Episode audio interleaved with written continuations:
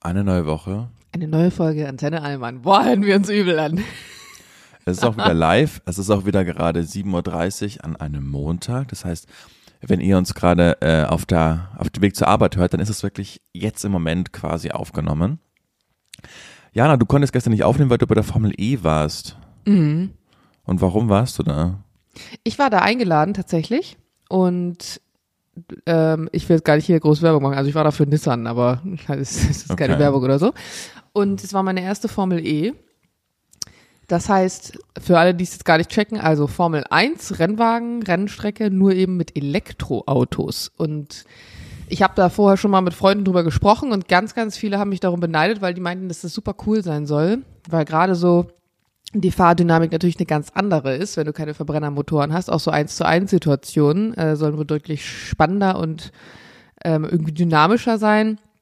Und man muss wirklich sagen, dadurch, dass ich eben mit, mit äh, zwei Firmen da war, also Nissan und noch einer anderen Firma, die natürlich einem dann auch versuchen, alles Mögliche zu organisieren. Also wir durften dann selber nochmal auf der Rennstrecke fahren mit so einem Rennwagen und ähm, war dann hinterher nochmal im Simulator. Also es war wirklich richtig krass beeindruckend und hatte für mich auch was irgendwie von vom Fliegen. Also ich habe mich total familiär gefühlt mit diesen engen Cockpits und dieser ganzen Technik. Wir waren dann noch in der Boxengasse, haben dann noch geschaut, wie sie die Autos vorher zusammenbauen und so weiter, konnten noch kurz mit ein paar Fahrern sprechen. Also das war wirklich ein sehr spannender, spannender Moment. Und die sind in Berlin eben hier am Tempelhofer Feld auf dem ehemaligen Flughafen da. Die, ähm, die, ja, es nennt sich nicht Weltmeisterschaft bei denen. Ich finde das im Sport immer so, so, so, äh, so confusing. Das war mit Jules damals schon so. Es gibt so viele Sachen, die alle ähnlich heißen. Also es gibt World Cups und es gibt WMs und es gibt World Championships und also äh, es gibt so viel, das heißt irgendwie alles ähnlich, aber es ist alles was anderes. Okay, weil World Championship ist per Definition einfach eine Weltmeisterschaft, einfach nur auf Englisch. Ja, bin ich mir gerade nicht sicher, ob das in jeder Sportart so Okay. ist. Ist ja egal. Jedenfalls ähm, finde ich das cool, dass du das angeschaut hast, weil für mich ist Formel 1, also ich habe Formel E noch nie gesehen, aber Formel 1 ist für mich wirklich das langweiligste der Welt. Also ich finde es, ähm, ich finde, das ist so, das ist so der Inbegriff von Langweiligkeit oder von Langeweile. Ich, ich, ich hatte eine So. Freundin als Kind und der Vater von ihr hat immer Formel 1 geschaut im Wohnzimmer. Und ich habe mich als Kind immer schon gefragt, also erstens als Kind nimmst du ja immer nur wahr, dass die Freunde deiner Eltern Fußball gucken. Ja. Und der war eine der Sonderlinge, bei dem lief immer Formel 1. Crazy. Und ich habe das als Kind schon nicht gecheckt, weil ich mir dachte, da guckst du im Fernseher und dann fahren halt Autos in der Runde. Du verstehst ja auch das Prinzip Ja. nicht, worum es geht und so. Und ich glaube, es ist ein bisschen wie Eishockey. Wenn du nicht genau weißt, worum es geht, dann ist, macht das Zuschauen nicht viel Spaß, weil du ja gar nicht weißt, worauf du achten musst oder so. ja. Und natürlich live vor Ort zu sein, so ein bisschen die Regeln zu checken, vorher vielleicht irgendwie Fahrer getroffen zu haben, vielleicht die gegoogelt zu haben, deren Story zu kennen. Also das hat das spannend gemacht. Also bei uns zum Beispiel, für uns ist ein Fahrer gefahren, der ist 23 ist den Weltrekord gefahren und er hatte bereits seine Rennlizenz mit fünf. Also Was super heißt, ist der- krasser Typ. Was heißt es den Weltrekord gefahren? Also was, was, Auf einer, also den, die schnellste Zeit sozusagen auf einer bestimmten Strecke äh, in einer bestimmten Zeit. Also es kommt ja auch immer darauf an, wie lang ist die Strecke. Ne? Es gibt ja Aha. unterschiedliche Streckenlängen und dann gibt's ähm, Rennen, zum Beispiel wie gestern, die sind dann über 40 Runden, also 40 mal dieselbe Strecke. Dann gibt's Langstreckenrennen und ähm, die sind gestern super kacke gestartet. Ich glaube auf der vorletzten Position oder letzten Position. Und er hat es dann trotzdem irgendwie geschafft, noch neun oder zehn Plätze nach vorne zu spielen. Also der ist einfach unfassbar talentiert für sein junges Alter und man geht davon aus, dass der halt, wenn er älter wird noch, also noch deutlich ähm, bekannter wahrscheinlich werden wird und mehr fährt. Und ich fand es auch so spannend, weil ich mich gefragt habe, wenn du jetzt mit einem E-Auto fährst, die Regeln sind halt auch anders bei den E-Modellen, ähm, ob du zum Beispiel vorher auch normale Formel 1 gefahren bist, ob die manchmal wechseln. Und er meinte, dass die Leute, die von der normalen Formel 1 kommen, also von Verbrennermotoren, am Anfang ähm, ganz krasse Probleme haben mit den E-Motoren, weil die fahren sich ja erstmal ganz anders. Und dann hast du so jetzt ganz neue Sonderregeln. Es gibt so einen Action-Mode, den du zum Beispiel, äh, nee, Attack-Mode, sorry, den musst du zweimal im Rennen benutzt haben. Da fährst du dann über so eine Außenlinie, die abseits der Rennlinie, der Ideallinie ist. Und ähm, kriegst sozusagen so einen extra Boost und diesen Boost musst du irgendwie in, insgesamt vier Minuten benutzen und dann kannst du dann strategisch anwenden, um zum Beispiel Überholmanöver oder sowas zu planen. Also es ist ganz Ich glaube, ähm, ich glaube, wir langweilen gerade alle, die, ja, ich glaube, wir genau. alle. Du hast danach gefragt. Ja, ja. Ich äh, wollte nur eins sagen, weil du für diesen Wunderkind gesprochen hast. Ich habe zwei Sachen dazu. Erstens finde ich es wirklich witzig, dass Leute wie Lewis Hamilton und Sebastian Vettel sich jetzt so für Klimaschutz stark machen, weil ich glaube, es gibt halt keinen klimaschädlicheren Sport als die Formel 1 mit ihren Verbrennermotoren, die mit riesen Jets und Trucks um die ganze Welt fahren, um da einfach noch mehr CO2 in die Luft zu hauen. Das fand ich immer super witzig. Vielleicht check ich aber auch Aber nicht. was findest du daran witzig? Ja, wenn du so ein krasser Klimaaktivist bist, dann such dir halt nicht die Formel 1 aus. Wie doppelmoralisch ist das denn? Ich glaube, das ist was andersrum. Also ich glaube, er ist Formel 1 gefahren und äh, weiß jetzt, aber es ist auch wichtig, kurz darauf hinzuweisen, dass Klimaschutz trotzdem wichtig ist. Ja. Also ich glaube nicht, dass der sein Leben lang Klimaaktivist war. Ja, aber Lewis Hamilton ist seit sechs Jahren Klimaaktivist und fährt seit immer noch seit sechs Jahren Formel 1. Also dann, keine Ahnung, ich finde es, also ja, vielleicht bin ich da auch einfach zu resolut. Und das Zweite, weil du von diesem jungen Typen erzählt hast, ich hatte auch mal einen in der Klasse, der, äh, der, der hat dann auch immer gesagt, ja, er ist, er, ja, kennst du schon den, der in der neuen Klasse ist? Der ist irgendwie, der ist deutscher Kartmeister und der ist total krass. Und dann haben wir uns alle so einen krassen Musterathleten vorgestellt. Dann ist so ein, also no front, aber dann ist es so ein bisschen so ein, die müssen ja alle total dünn sein, ne? Die sind ja alle super, also das ist ja so ein Sondergewicht und dann Auch äh, klein. Ja. klein und, und das dünn, genau. Ja, und dann kam er rein und der war ungefähr so groß wie ich, aber hat ungefähr dreimal so viel gewogen. Und dann dachte ich so, das ist ja interessant, das ist okay. Aber trotzdem, ja, nein, der ist deutscher Meister und bla bla. Und der, da hat er auch mal so, so, so rumgetan, ja, wir am Wochenende bist du wieder da und dahin. Und das ist einfach nicht mehr ein Hobby, ist einfach ein Business für uns. Schon in der siebten Klasse so ein, so ein Ist immer noch Business für ihn. Das ist doch die wichtige Frage, die uns alle interessiert. ja, ich habe jetzt keinen Kontakt mehr zu ihm, aber irgendwann hat er mal einer rausgefunden, dann ist mal recherchiert, dass der überhaupt nicht deutscher Kartmeister ist, dann hast du einmal so einen, so einen Preis gewonnen, wo er so durch so Pylonen fahren musste.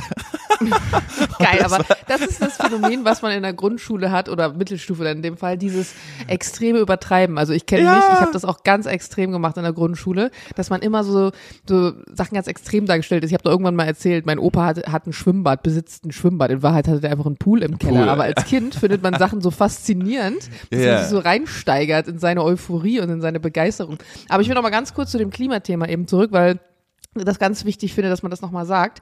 Ich glaube, ähm, das ist so dieses Ding von wegen, ja, du setzt dich für die eine Sache ein und du machst aber die andere Sache. Wenn man Leuten nicht erlaubt, zwei Sachen gleichzeitig zu machen, dann, weil niemand lebt das perfekte Leben und niemand ähm, ne, macht alles super und, und, und nachhaltig und Fußabdruck und so weiter. Ich finde es besser, dass man äh, darauf hinweist und trotzdem vielleicht Sachen macht, die nicht dem Klimaschutz zugutekommen, als es gar nicht zu machen. Also ich beispielsweise fliege ja auch und tue damit etwas Schädliches für die Umwelt. Trotzdem kann ich ja sagen, hey Leute, vegane Ernährung ist in Teilen super und es ist wichtig, dass ihr keine Plastiktüten benutzt. Und genauso, ne, du jeden Tag essen gehen und was weiß ich, keine Ahnung, vielleicht viel Auto fahren statt öffentliche Verkehrsmittel oder so. Also jeder, ne, hat da einen Punkt und deswegen finde ich trotzdem, dass Leute, auch wenn es vielleicht nicht authentisch ist und man sagen könnte, ja Bruder, jetzt bist du seit zwei Jahren Klimaaktivist, trotzdem finde ich es wichtig, dass er dem eine Bühne gibt, weil ich finde es besser, so dem Ganzen eine Bühne zu geben, als sich dann, ähm, wie manche Leute das dann sehr extrem machen, weiß nicht, irgendwo hinzukleben und dann auch den Baum zu fällen als symbolisches Zeichen, was dann auch nicht so viel Sinn macht. Also Ja, ja, weiß auch nicht. Also ich vergleiche dich jetzt auch nicht mit einem mit einem Lewis Hamilton, der, also keine Ahnung, bei Sebastian Vettel, bei dem hat man so einen Prozess gesehen und der hat dann wirklich jetzt seine Karriere aufgehört, weil er dachte und weil er gesagt hat, er will sich jetzt einfach aktiv dem Klimaschutz zuwenden und das passt Also du aber glaubst doch nicht zusammen. wirklich, dass der seine Karriere aufgehört hat, weil er sich dem Klimaschutz will. Der musste seine Karriere aufhören und verpackt es jetzt gut, indem er sagt, ja, Klimaschutz. Du glaubst, du- also Mm, Das unterstelle ich ihm nicht. Also das unterstelle ich ihm jetzt überhaupt nicht. Er war ja da nicht unerfolgreich bei seinem Rennstall und ich glaube, hätten, hätten ihm auch noch was angeboten. Ich habe nur dieses Video gesehen, was er dann da gepostet hat und habe das dann so ein bisschen verfolgt.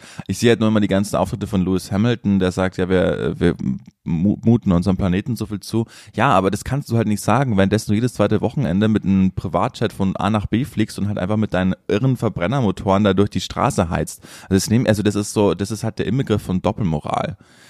Weißt du? Also, also das ist halt mein, mein, meine Meinung dazu einfach. Ich finde es, ich interessiere mich eh nicht für Formel 1. Ich finde es einfach nur witzig, dass man halt den vermutlich umweltunverträglichsten Sport überhaupt macht und sich dann so als Moralprediger hinstellt. Also ich fahr Formel 1, aber dann sei halt die Klappe.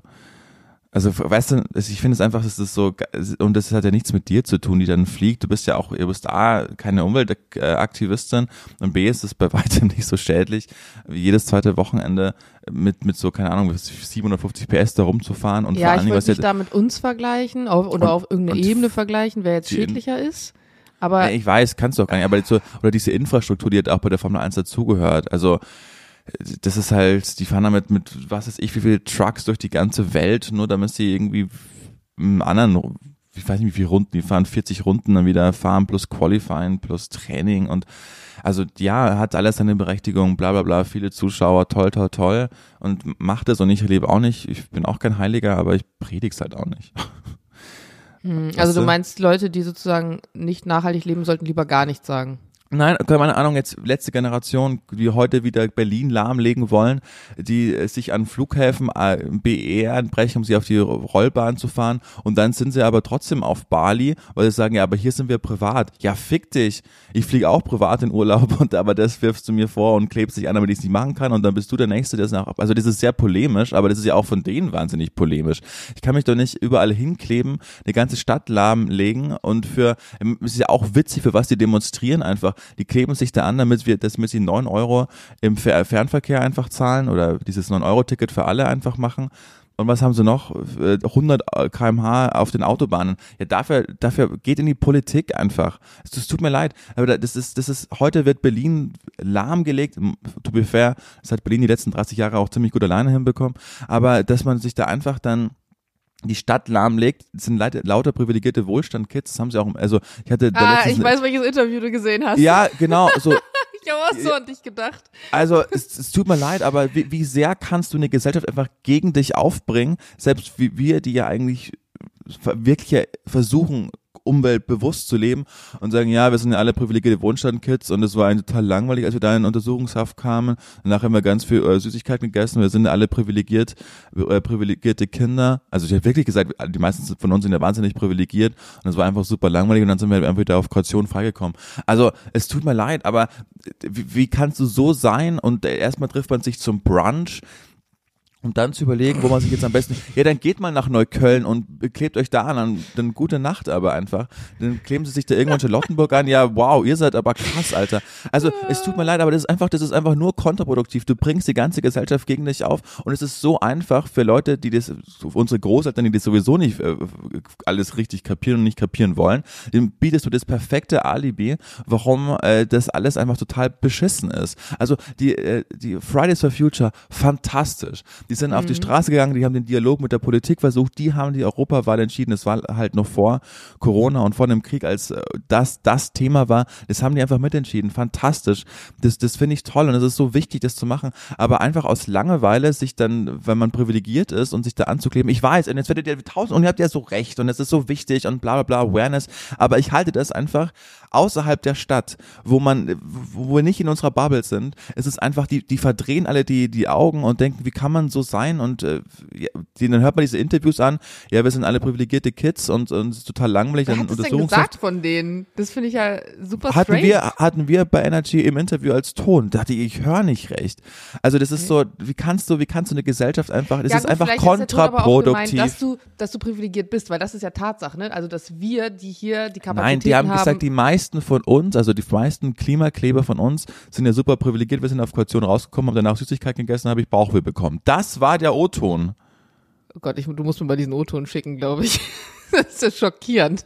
Also und weißt du jetzt, keine Ahnung, es sind berufstätige Leute, die, ja, vermutlich ist Deutschland das einzige Land, das sich aufregt, dass sie nicht pünktlich zur, äh, zur Arbeit kommen Zur und kein perfekt und obwohl sie das perfekte Alibi haben.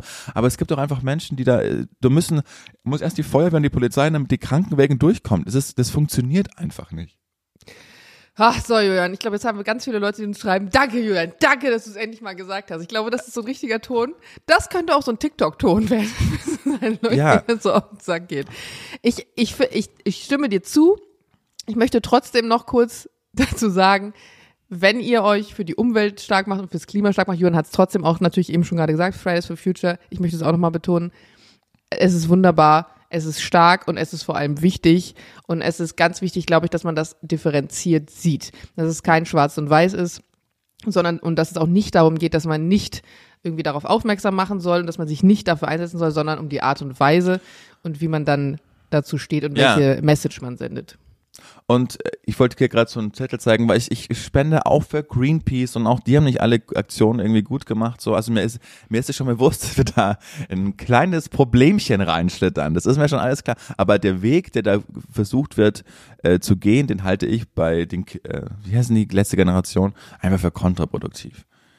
Oh Jana, ich will noch eine, ich will noch eine kurze letzte Story äh, sagen. Mach es, zwar, Jörn, hau raus, das ist deine Folge hier heute. ja, ist meine Folge. Und zwar, ich wurde ähm, öffentlich gehair-shamed von Anna Guten Morgen auf Instagram. Energy, gehair-shamed, also meine Haare Jesus, wurden ich als dachte zu gerade, irgendwas Schlimmes ist passiert. Nein, nein. Also meine Haare, sie hat auch, auch äh, gesagt, ich se- sehe aus wie ein Monchichi und ich konnte dem auch zugewinnen, weil ich hatte einen Friseurtermin, ich gehe so alle vier Wochen zum Friseur, bei meinem Stammfriseur und beim letzten Mal konnte ich nicht und dann habe ich den ganzen April keine Keine Termin, Spitzen geschnitten. Kein, keinen Termin Junge. bekommen.